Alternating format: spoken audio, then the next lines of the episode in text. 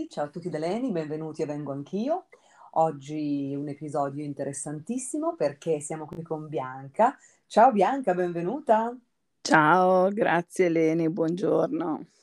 Ciao, allora faccio una piccola, mh, eh, sempre faccio una piccola sponsorizzazione del mio account Instagram, se volete seguirlo è vengo, trattino basso anch'io, trattino basso podcast, in cui potete tramite i DM contattarmi direttamente, farmi le vostre domande ed, ed eventualmente proporre dei topic per i podcast, per vengo anch'io, quindi se vi fa piacere seguitemi, seguitemi su Instagram. Allora, siamo qui oggi con Bianca, che è un ospite speciale, una persona che stimo moltissimo e faremo una bella carrellata, una bella chiacchierata eh, su un po' di argomenti che sono sicuramente comuni alla vita sessuale di tutti noi. Eh, quindi facciamo proprio una chiacchiera mh, mm, così, proprio tra amiche, come se fossimo davanti mm, a un buon caffè. Allora, Bianca, che bello averti qui. Io il tè me lo sono fatta veramente, eh? mi sono fatta proprio il tè rilassante da chiacchierata. Bellissimo, grande e grazie per averlo raccontato, perché così proprio ci immaginiamo con una tazza di tè fumante in mano. Bellissimo. Allora, iniziamo un pochino con la nostra chiacchiera. A quanti anni hai fatto sesso la prima volta, Bianca? Allora, ho fatto sesso la prima volta non prestissimo, nel senso che avevo più o meno 18 anni. Tra l'altro, non è stata neanche una cosa particolarmente ehm, voluta e piacevole, nel senso che sono sempre stata un po' insicura da piccola, da giovane, e un po' mh, mhmm, come se avessi paura di non avere il diritto di essere amata. Quindi eh, sono andata a cercare eh, questa prima volta su insistenza di un'altra persona, però senza che ci fosse eh, un sentimento. Quindi una cosa un po' particolare per una prima volta. Ok, hai mm, sollevato un argomento interessante e sicuramente comune a tantissime persone, nel senso che tante volte ci approcciamo al sesso eh, per la prima volta mh, mm, per motivi che esulano, insomma, da quello che è il coronare il sogno d'amore, no? Di, fare, mh, mm, di entrare un po' nel mondo della nostra sessualità con il ragazzo, sì. con la ragazza che amiamo follemente. È molto, è molto diffusa eh, questa... Sì, però ti lascia un pochettino, sai, di quella, un po' di senso di colpa dopo che crescendo impari a, a gestire, no? Però io sentivo un po' quel senso di colpa di dire ho fatto la mia prima volta perché eh, magari una persona insisteva o mhmm, forse anche per un, un, po' di curiosità e quella ci sta, ad esempio. La, la sessualità è una cosa che mi ha sempre eh, affascinato, appassionato, che ho sempre cercato e, e quello ci sta, però forse eh, per i primi periodi mh, non l'ho vissuta molto bene questa cosa. Quindi tu oggi sei una donna che vive la sessualità in maniera molto serena e con una, proprio in maniera proprio serena, è la, parola giusta mm, per te, secondo me, per come ti conosco io. Però posso chiederti allora, com'è stato poi da giovane, no, da, mm, la gestione di questo tuo, chiamiamolo senso di colpa, insomma, come l'hai descritto tu poco fa, come hai gestito questa cosa e quando l'hai interiorizzata al punto da accantonarla e quindi ok, quella cosa la dimentico e ora penso alla mia nuova vita e al mio sesso?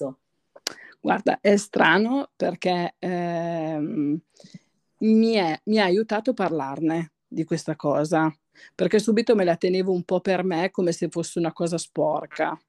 Poi poco per volta, ehm, parlandone con eh, quello che poi ad esempio è diventato eh, mio marito, che poi adesso siamo separati, però oppure con la mia migliore amica, con le persone più care, parlandone eh, e vedendo negli altri il fatto mhmm, del capita, no?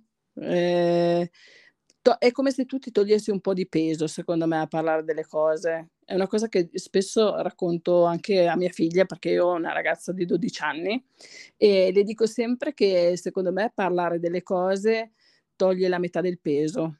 Cioè non è detto che si risolvano, però comunque aiuta. Quindi parlarne insieme ad altri esteriorizzare questa cosa che subito vedevo proprio come negativa mi ha aiutato tanto, se devo essere sincera. Benissimo, è giusto. eh, è giusto, è, è esattamente quello che, quello che, va fatto, insomma, nella misura in cui una persona si tiene tutto dentro, diventa tutto molto più pesante, diventa tutto molto più complicato.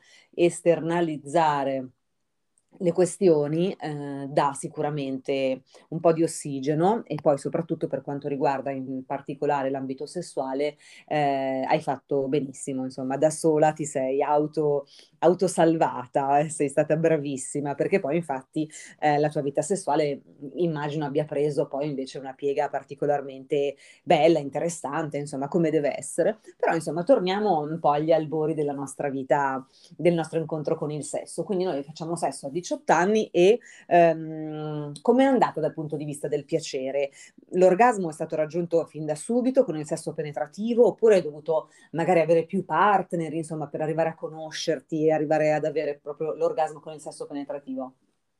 Allora, guarda, esclusivamente penetrativo senza la stimolazione della clitoride non avviene nemmeno ora, però ora la vivo molto meglio, nel senso che ora so quella che sono, so che è normale che sia così e quindi ricerco quello che so che mi fa arrivare a quell'orgasmo e mh, mhmm, lo faccio con, con serenità. Allora eh, mi aspettavo forse che bastasse questo sesso penetrativo con una stimolazione magari indiretta della clitoride durante la penetrazione, no? E invece poi col tempo ho scoperto che per me non era così, ma era tutto normale. Quindi il primo partner non, ero arrivata al punto che non me l'aspettavo neanche più, cioè non mi aspettavo comunque questo orgasmo durante i rapporti, sapevo che non sarebbe arrivato e mi ero quasi un po' inizialmente rassegnata, no?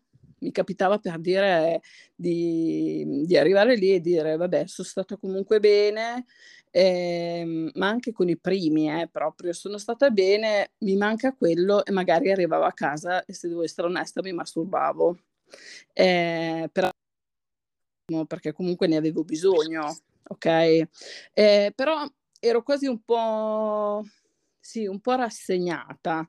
Poi poco per volta prendendo confidenza eh, con, con, la sessualità, perché col mio corpo, devo essere onesta, sono sempre stata comunque consapevole di quello che mi piaceva e che non mi piaceva. Ho iniziato con la masturbazione molto presto, sono sempre stata estremamente curiosa e quindi non avevo problemi sotto questo punto di vista però avevo un po' il problema invece del condividerlo, cioè del condividere il fatto che mi servisse comunque un aiuto eh, diretto sulla clitoride per provare piacere. Ho fatto presto, eh, devo, devo ammetterla, perché ho sempre vissuto la sessualità in modo eh, piuttosto libero, cioè senza, senza criminalizzazione, insomma, sapevo come raggiungerlo, magari ti dico, non ero così sicura le prime volte con un partner, ma dopo poco sapevo come, come arrivarci e ci arrivavo. Mm, io penso che non, non, è detto che il primo rapporto anche con un partner nuovo debba essere perfetto, cioè bisogna lavorarci. E, e quindi io è quello che facevo, facevo in modo di arrivarci. A, Giustissimo. Eh, perché tu quando, quando, intendi dire un partner nuovo intendi dire che sicuramente quando ci si mh, mm, approccia al sesso con un nuovo partner, quindi con un partner con cui non abbiamo ancora avuto, non abbiamo mai avuto rapporti, sicuramente le prime volte c'è bisogno di un certo periodo di adattamento. È questo che sì, intendi dire? Sì, esatto, perché spesso si dice no, eh, la chimica la senti da subito, ehm, le cose nascono bene da subito. Io invece questo non lo penso.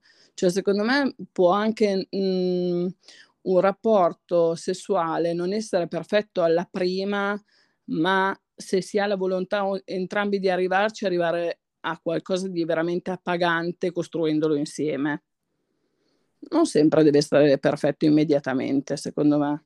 Almeno nella mia vita non è, mai, non è stato così. Ci sono state le volte che ci si trovava subito, a volte no, però si può costruire. Vero, fatto salvo proprio ehm, quando proprio non ci piace, no? Nel senso noi ci approcciamo a una cosa, un, a una tipologia di rapporto, a una tipologia di sesso con qualcuno che proprio sentiamo che non ci piace, allora quello è una cosa, ma assolutamente la chimica, quella che, si, quella che dicono ah, come se avessi fatto l'amore la prima volta oggi, quella cosa lì esiste e non esiste. Sicuramente ci, quello che esiste, quello che ci vuole è metterci del nostro per fare in modo che il sesso con quella persona esca bene e quindi bisogna ascoltarsi, parlarsi, ascoltare i corpi, abbandonarsi.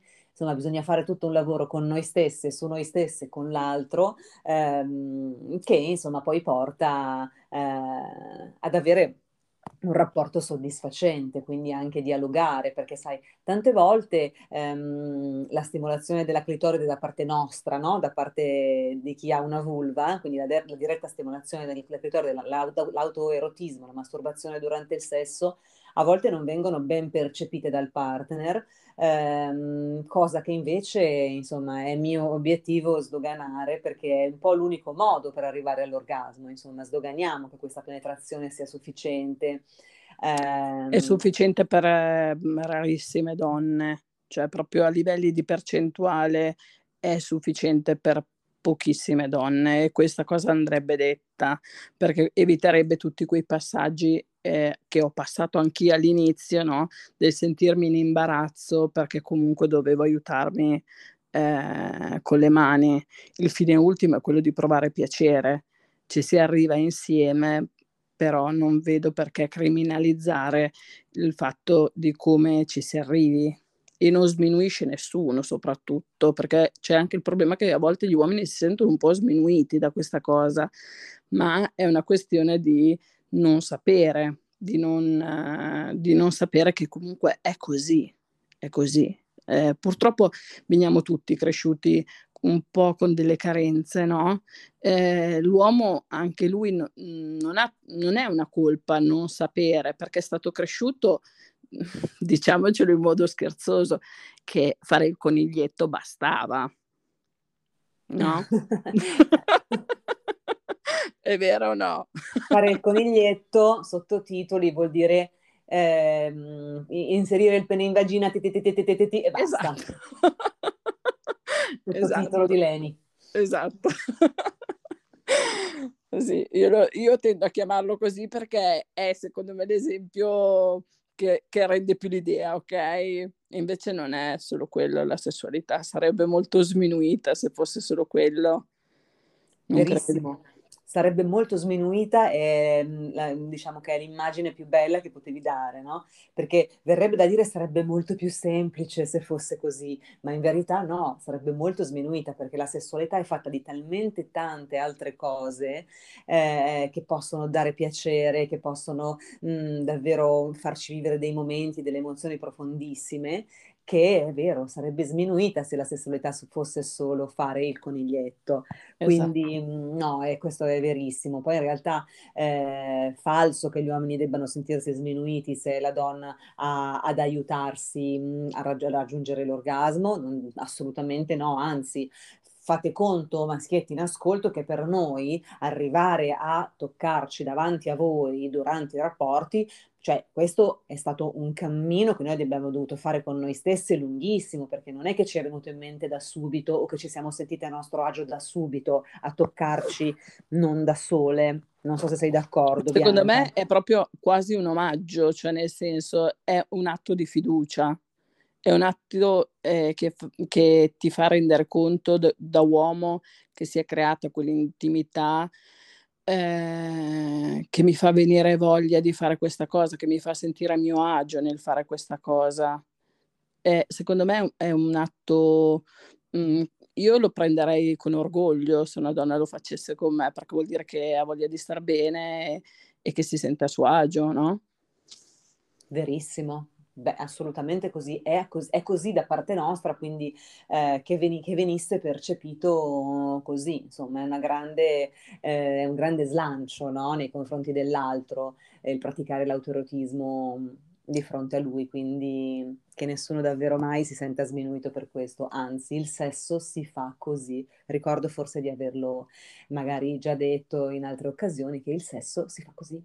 Sì, basta, eh, bisognerebbe, bisognerebbe parlarne e saperlo. Eh, sarebbe tutto sai, molto più facile, molto più si creerebbero molti meno eh, pensieri e paura in tutti, no? Ma il sesso è realmente quello, non è quello che succede nei film in cui eh, la donna ha un orgasmo in tre secondi con il sesso missionario, con le mani completamente libere, e quello non esiste.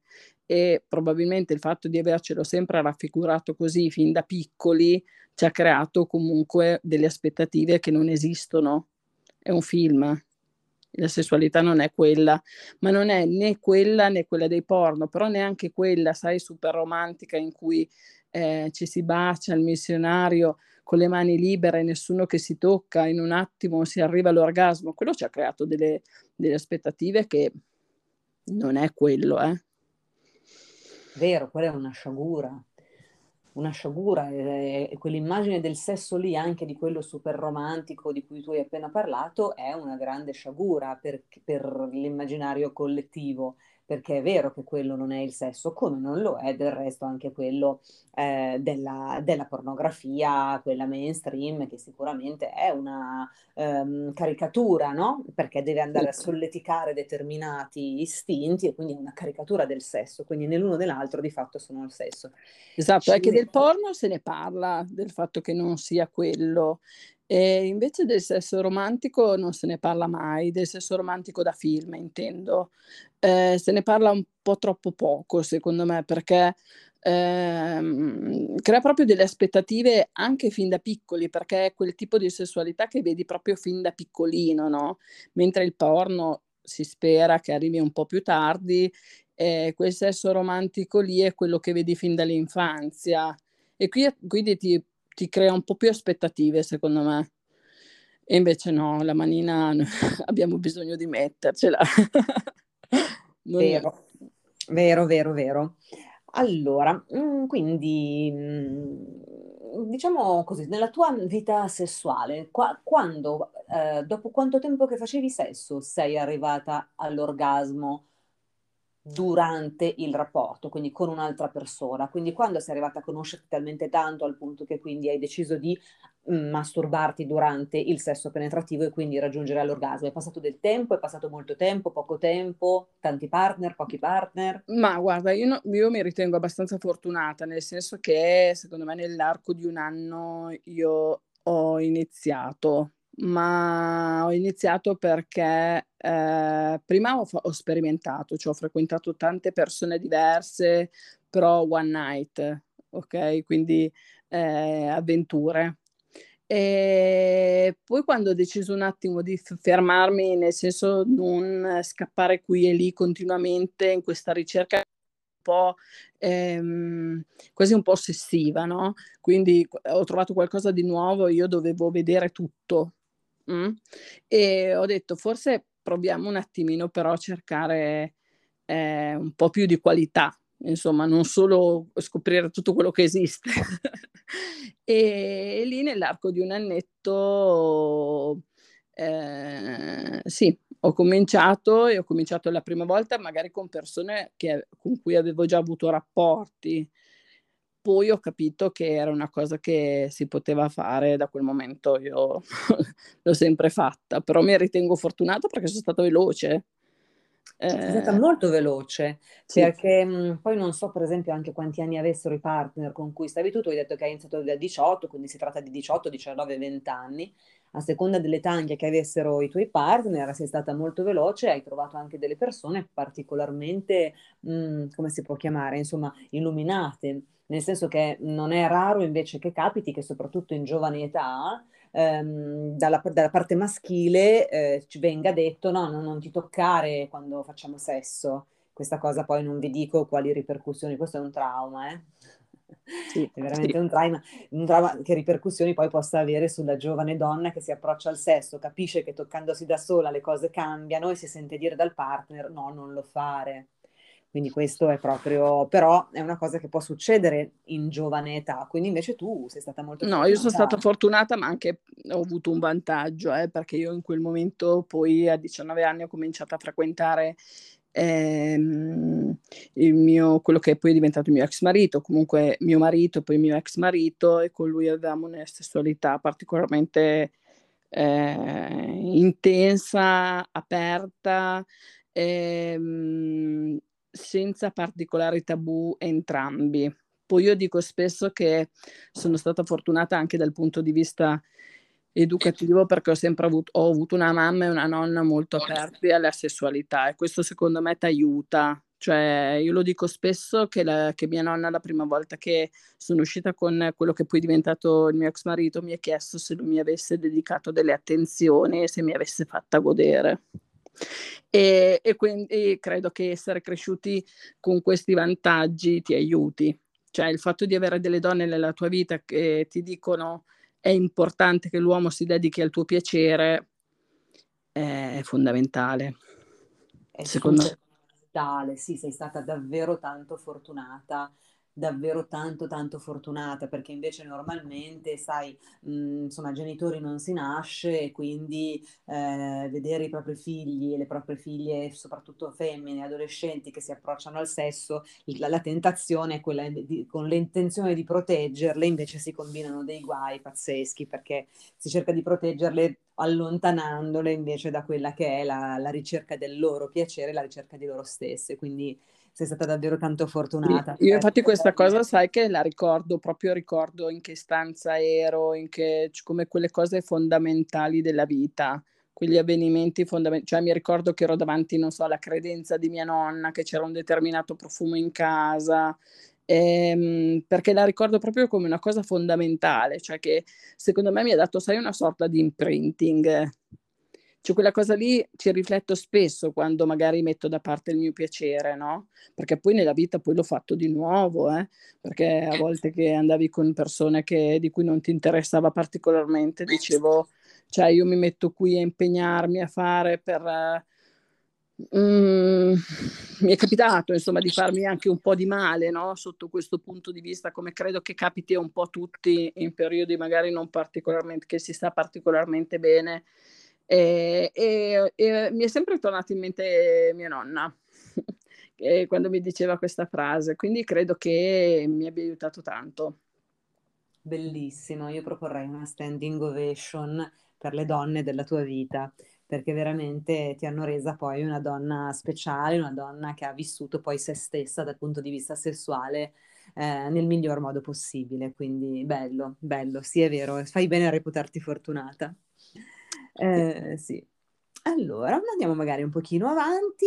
Mm, dunque, eh, normalmente anche insomma il raggiungimento del piacere è soggetto insomma, a tutta una serie di, di, fattori, insomma sicuramente ci sono quelli puramente tecnici, chiamiamoli, che quindi sono la stimolazione della clitoride, eccetera, però insomma ci vuole un certo livello anche di eccitamento, anzi un altissimo livello di eccitamento eh, fisico e mentale ed anche un certo, una certa predisposizione all'abbandono, no? al partner. Eh, tu hai delle tecniche particolari per abbandonarti eh, al momento?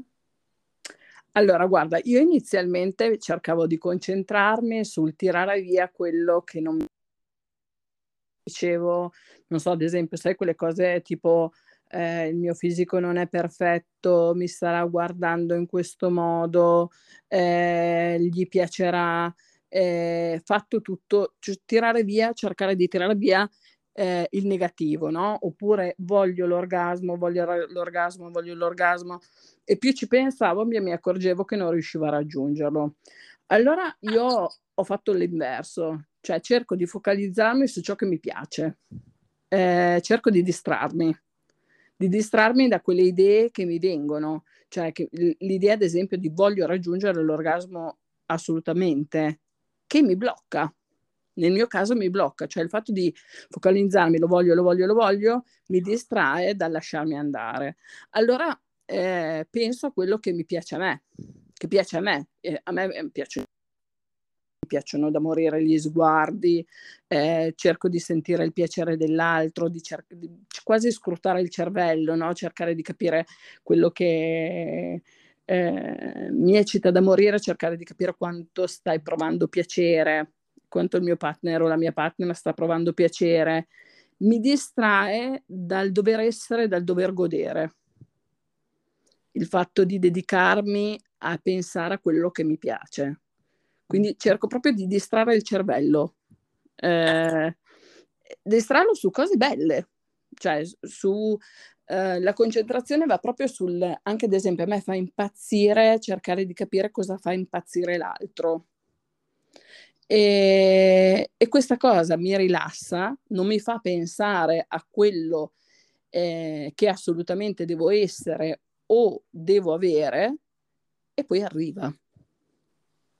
Bellissimo. Ascoltate, mettete rewind e riascoltate questa, questa parte che ci ha raccontato Bianca, ascoltatela cento volte, perché è davvero, è davvero importante. No? Quando io dico mollare il timone, spegnere il cervello, è la cosa numero uno che noi dobbiamo fare per abbandonarci al piacere. Quindi arriviamo a conoscerci al punto tale ehm, che poi ognuno mette in atto, in atto la propria strategia, ognuno poi ha il proprio gancio mentale però sicuramente dobbiamo avercelo uno. Quindi il nostro modo di fare click, spegnere il cervello e fare in modo invece che eh, l'eccitamento salga e abbandonarci proprio a quello che stiamo facendo in quel momento. Eh, grazie Bianca, eh, l'hai descritto proprio bene, molto bene. Um, ok, andiamo magari allora un pochino co- avanti con mm, le cose magari un pochino tecniche, no? Tipo l'esperienza del partner. Intendo dire, quando, mm, quanto conta da parte del partner, quindi da parte di entrambi i partner la conoscenza del corpo dell'altro, ehm, con il fine di, eh, quando si parla di, di, orgasmo, insomma, quanto conta che lui conosca come siamo fatte, quanto tempo è giusto che ci possa mettere, quanto noi possiamo fare perché lui ci conosca più velocemente? Allora, secondo me conta, però non è tutto. Eh, secondo me conta di più il fatto di sapere che ogni donna è diversa, ad esempio, eh, il fatto di mettersi in gioco, il fatto di volere scoprire che cosa ti dà piacere. Mm, secondo me a volte conta di più del sapere, cioè il fatto che io sia disposto ad ascoltare quello che tu stai cercando di trasmettermi e eh, che io sappia che ogni donna è diversa, ogni uomo è diverso e raggiunge il piacere in modo diverso conta forse di più. È chiaro che una base, cioè devi sapere che esiste una clitoride, devi sapere che magari una donna è, è, è la, in quasi tutte le donne la fonte di piacere più intensa. Però secondo me non è solo quello, cioè non è una, un'educazione scientifica, è un'educazione affettiva quella di cui abbiamo bisogno, un'educazione all'ascolto. Tu devi essere disposto a, ehm, ad ascoltarmi, a, a, vedere quello che piace a me.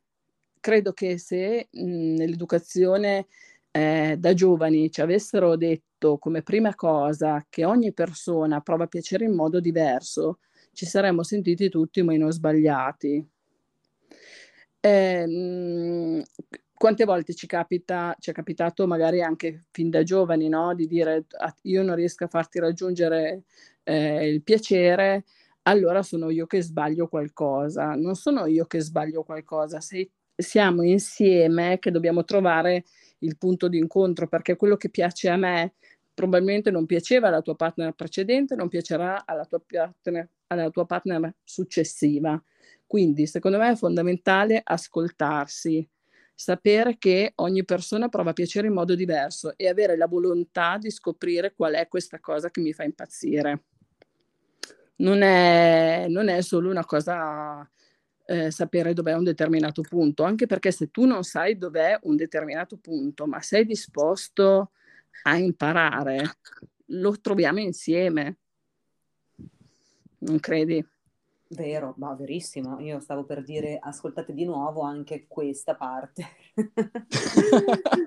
Quindi, no, sì, noi, ci, noi Leni ci troviamo sempre molto d'accordo, sì, eh, sì, sì, abbiamo questa fortuna, sì, ci siamo Vero. trovate ci siamo trovate, eh, siamo, abbiamo una, una, insomma non siamo proprio identiche, però abbiamo, la differenza è che tu hai avuto anche dal punto di vista familiare eh, una, una, una, marcia in più, ecco, diciamo, invece quella io non l'ho avuta. Ho dovuto, Te la sei costruita, dai. Me sono dovuta costruire mattoncino dopo mattoncino, però insomma fa parte, fa parte della vita e credo che siamo in tante, insomma sono in tante quelle che hanno dovuto fare come me e spero che siano tantissime invece quelle che hanno avuto il, la tua fortuna, spero davvero che siano di più.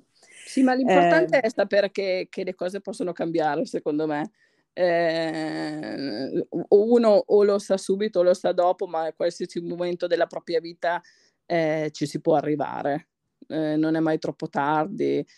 Mm, l'importante è, è essere sereni e sapere che la sessualità è una cosa meravigliosa perché secondo me questa è la cosa principale, una cosa magica, meravigliosa, un gioco, è divertimento, è passione.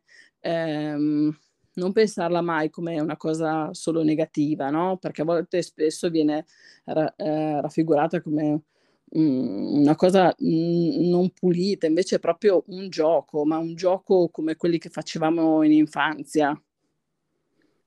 Io la vivo così è così che va vissuta, perché vissuta così eh, ci dà davvero la possibilità di assaporarla, di, per, di, viverla per quello che è e senza attribuirle quelle, um, tutti quei micro fardelli di pesantezza, di microtraumi, di cose che possono esserci successe, di cose che, di cui non avevamo nessuna colpa ma che abbiamo dovuto vivere, cioè tutto quello cancelliamolo. E concentriamoci soltanto davvero sul gioco, sul sorriso, sulla serenità, sulla, sul desiderio di, proprio di di abbandonarci e di fare una cosa divertente, proprio sì, come quando eravamo bambine e giocavamo al gioco che ci piaceva di più. Assolutamente. Vero, vero, vero. Quindi mh, mm, adesso facciamo una domanda un po' sul viaggio sessuale, no? Quindi come mm, descriveresti il, il viaggio della tua sessualità? Quindi dagli albori ad oggi? Eh, così, se puoi fare un piccolo riassunto di, come, di che tipo di evoluzione c'è stata, di quelle che sono state le, un po' le pietre miliari del, del tuo viaggio. Allora, guarda, io lo, definirlo sicuramente ne, la definirei una crescita e una scoperta, ma ancora attualmente eh, io amo follemente la sessualità, cioè, ma non solo praticarla, io sono innamorata della scoperta della sessualità, mi fa impazzire conoscere cose nuove, parlare con persone eh, di sessualità, io non farei altro. giuro, perché per me è una cosa, ci sono talmente tante sfumature e, e, io sono sempre alla ricerca di queste sfumature, quindi nella mia vita inizialmente sì, non è stata una partenza, allora, mh, mhmm, la sessualità fatta con me è sempre stata positiva. Eh, ho cominciato a masturbarmi presto, vivendola non troppo male, eh, non ho mai avuto quei momenti, non mi ricordo perlomeno di aver avuto dei momenti in cui mi sentivo in colpa o avevo mh, mm, magari sì un po' la paura di essere scoperta, questa credo come tutti, no? Però non ho mai avuto delle... Mi sono sempre sentita a mio agio con me stessa, è una cosa che ho sempre fatto anche piuttosto spesso e stavamo bene io e me. Poi, poi invece quando, quando abbiamo, abbiamo, io e me dovuto includere qualcun altro, lì la partenza non è stata delle più felici, come ti dicevo. E, ehm, sono stata fortunata nel senso che sono, ho trovato un compagno eh, presto, con cui ho vissuto 13 anni, eh, con il quale potevo comunque eh, esprimermi nel senso che io ero una di quelle che a 19 anni, tipo 20 anni, insisteva per andare al sexy shop e mi sentivo, mi sentivo serena perché comunque lui condivideva con me questa, questa libertà. E quindi sono stata bene. Poi, eh, post separazione eh, e dopo tanti anni di fedeltà, mm, mi sono sentita un po' un po' smarrita e forse lì mh, mhmm, ho fatto delle cose che non mi hanno resa così felice, insomma, secondo me hai dei momenti nella vita un po' di smarrimento. E fin tanto che non ho cominciato a sentirmi veramente libera. eh, sono partita, ho fatto un viaggio a Berlino da sola, sono andata in un sexy shop, sono entrata e ho visto due ragazze con un bimbo che avrà avuto due o tre mesi nel marsupio che, che acquistavano un vibrante. E questa cosa mi ha, mm, mi ha fatto capire quanto si può essere proprio liberi, quanto la sessualità sia solo nella nostra testa un, um, un giudizio. Mm, non tanto il giudizio esterno sì esiste, ma spesso ci autogiudichiamo. E io da lì il fatto di essere partita da sola, mi sono sentita proprio indipendente. Ho cominciato a fare quello che mi voleva. Andava nella, nella scoperta della sessualità, quindi magari ho frequentato anche da sola locali libertini, eh, ho cominciato a praticare BDSM.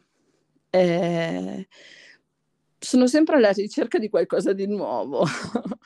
eh, mi piace sperimentare, mi piace metterci il cervello soprattutto. Crescendo io credo che la cosa che sia cambiata è stata proprio il fatto, eh, del fatto che mi eccita terribilmente il cervello, ma non, non l'intelligenza, eh, proprio il giocare. Eh, eh, passami un termine un po' così, ma lo scopare il cervello delle persone, tantissimo. Che bello, hai fatto una bella carrellata eh, sulla, tua, sulla tua vita sessuale, fino a scopare il cervello, che è anche un'immagine bella, un'immagine interessante, un'immagine interessante a cui si potrebbe dedicare un episodio intero di Vengo Anch'io solo a questo topic, credo. Eh sì, sì, sì, sì, c'è tanta, c'è tan- tanta roba dentro il cervello. e visto che c'è tanta roba, ci sono tante cose da scoprire. Vero, potremmo pensarci, eh? magari più avanti, se sei d'accordo Bianca, potremmo anche registrare un altro episodio su questo argomento. Esatto, esatto. E quindi mm, così, bene, bene, bene. Eh, quindi vuoi fare magari qualche accenno, per esempio, a quello che tu fai nella vita, piuttosto da raccontarci un pochino di più del mondo BDSM? Scegli tu. Allora, guarda, Mm, questo episodio di Berlino che raccontavo del sexy shop mi ha fatto riflettere particolarmente, che sembra una cosa banale perché mm, è un momento e mi ha fatto pensare quanto, eh, quante persone conoscevo che quest- quel vibrante non l'avrebbero scelto in quell'occasione, eh, quanto queste due ragazze fossero rilassate in questa occasione, quanto la persona che stava vendendo il vibrante fosse a suo agio nonostante la presenza di un neonato che tanto non capiva, ma in, in generale come se fosse un ambiente rilassato e piacevole. Questa cosa mi ha fatto pensare che, che fosse quello che volevo nella vita e da quel momento eh, mi sono adoperata per trovare un modo per essere quella e, e, l'ho trovato, quindi adesso faccio la consulente per un'azienda che tratta salute e benessere sessuale femminile, quindi eh, parlo alle, soprattutto alle donne di sessualità e eh, le aiuto nell'acquisto di qualche giocattolo o articolo erotico eh, per migliorare questa sessualità, per farle stare meglio e per sperimentare, per giocare.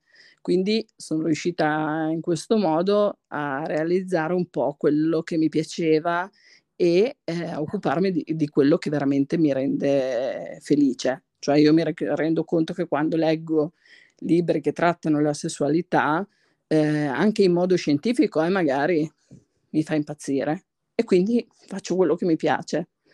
Eh, mi occupo di quello che mi piace. Invece, per quanto riguarda eh, il BDSM, lì ho trovato eh, quello, sai, prima quando ti parlavo del fatto di, ehm, di distrarre il cervello dal dover essere e dal dover godere. Quello è il mio modo. Quello è il mio modo perché mi distrae dalle, dalle regole sociali e mi distrae il cervello da quello che è preimposto ehm, socialmente. Cioè ci sono delle cose, ad esempio, il fatto di ehm, provare paura tra virgolette, perché tutto ovviamente consenziente, sicuro e secondo le regole di, di una sessualità sana. Però il fatto che in alcune, ad esempio, pratiche si provi un po' di paura, è come se ti facesse uscire un po' gli istinti primitivi mettendo un po' da parte le regole sociali. Io la vivo così. E, e quindi mi rilassa, mi, mi rilassa il cervello dal punto di vista del dover essere, del dover... Eh, mi occupa il cervello solo nel piacere.